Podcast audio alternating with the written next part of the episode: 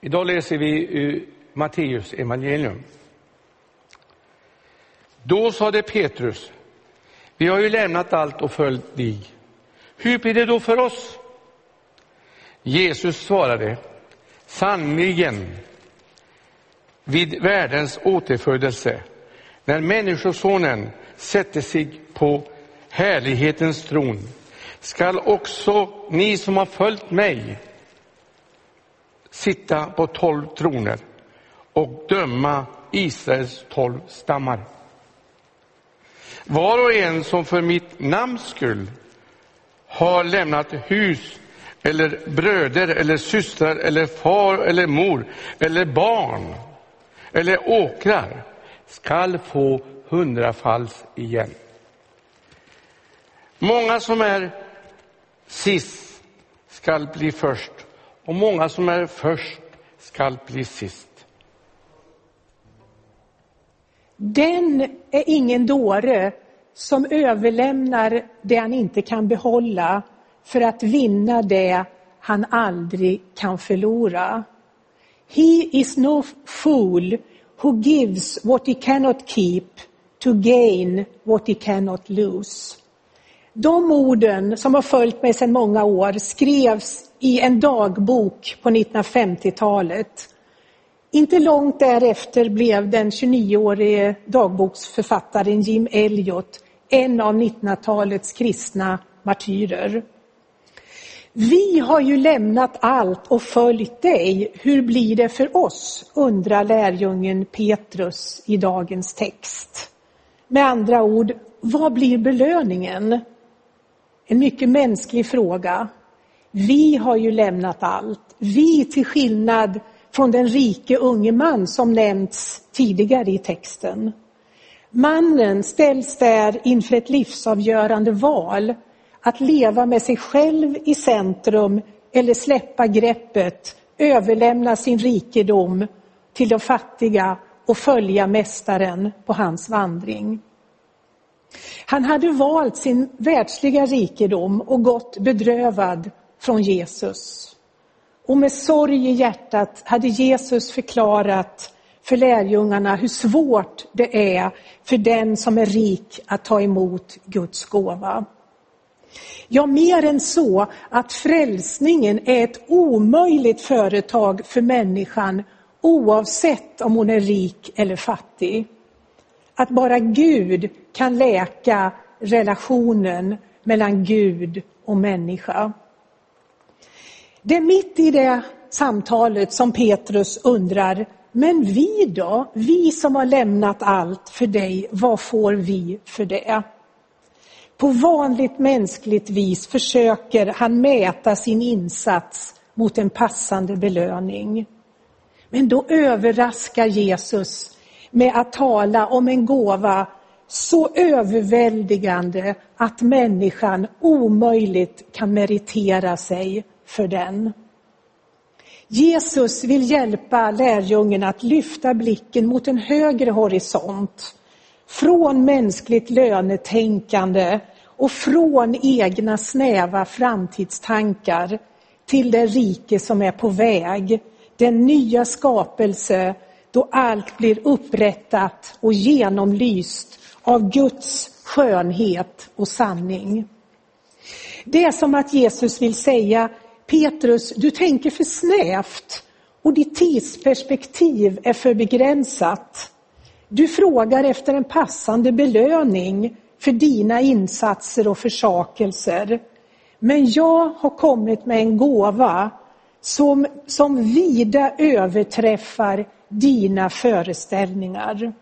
Och vet du, den gåvan handlar inte bara om ditt eget privata liv utan om hela mänsklighetens, ja hela skapelsens framtid. Jesus talar om världens återfödelse när Människosonen sätter sig på härlighetens tron.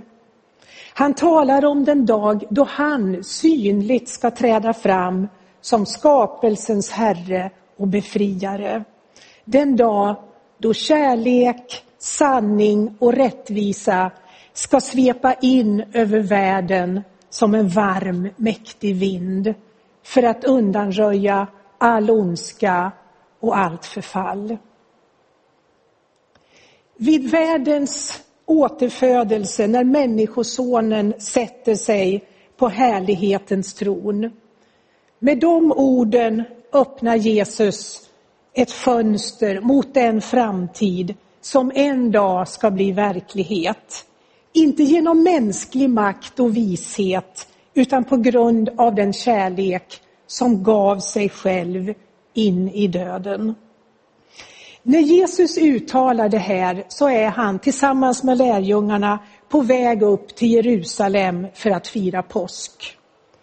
Det var där det hände, det som blev startpunkten för den nya skapelse som århundraden tidigare utlovats genom Israels profeter.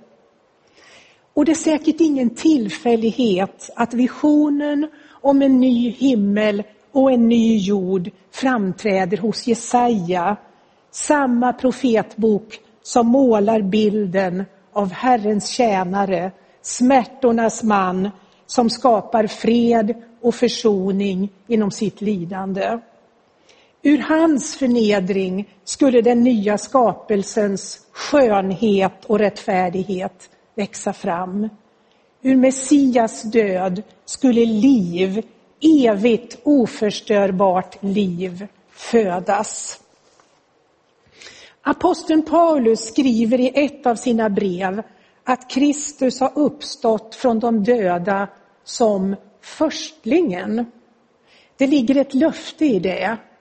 Förstlingen, det var den del av skörden som mognade först och som skulle bäras fram inför Gud i tacksamhet för den skörd som väntade. Förstlingen var tecknet på att det skulle komma mer gröda, mer frukt. Så är Jesu uppståndelse ett löfte om någonting som kommer. Ett löfte om nyskapelse och uppståndelse för var och en som i tro fattar hans utsträckta hand. Då beror det inte på våra meriter och företräden och inte våra försakelser heller.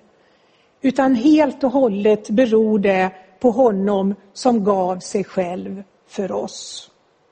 Därför finns det i Guds annorlunda rike inget utrymme för våra mänskliga mätningar och bedömningar om vad som är smått och stort, lågt och högt. Därför säger Jesus i slutet av dagens text att många som är sist ska bli först och många som är först ska bli sist.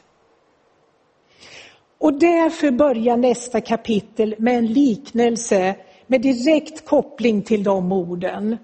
Jesus berättar om den märklige jordägare som gav full ersättning till dem som i elfte timmen tog plats i hans vingård.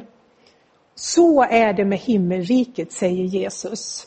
Det himmelrike vi alla är inbjudna till och som börjar här och nu och som är mera värt än allt vi någonsin kan ge upp för Gud. Som är större, djupare och rikare än vad vi någonsin kan drömma om. Tack Inger för att du i din predikan idag har vidgat våra perspektiv och visat att det finns hopp för vår värld. Jag vill också säga tack till er alla som har medverkat i vår gudstjänst idag på olika sätt. Och varmt välkomna tillbaka nästa söndag och fira gudstjänst här i Pingstkyrkan i Mölndal. Låt oss nu ta emot välsignelsen. Herren välsigne er och bevare er.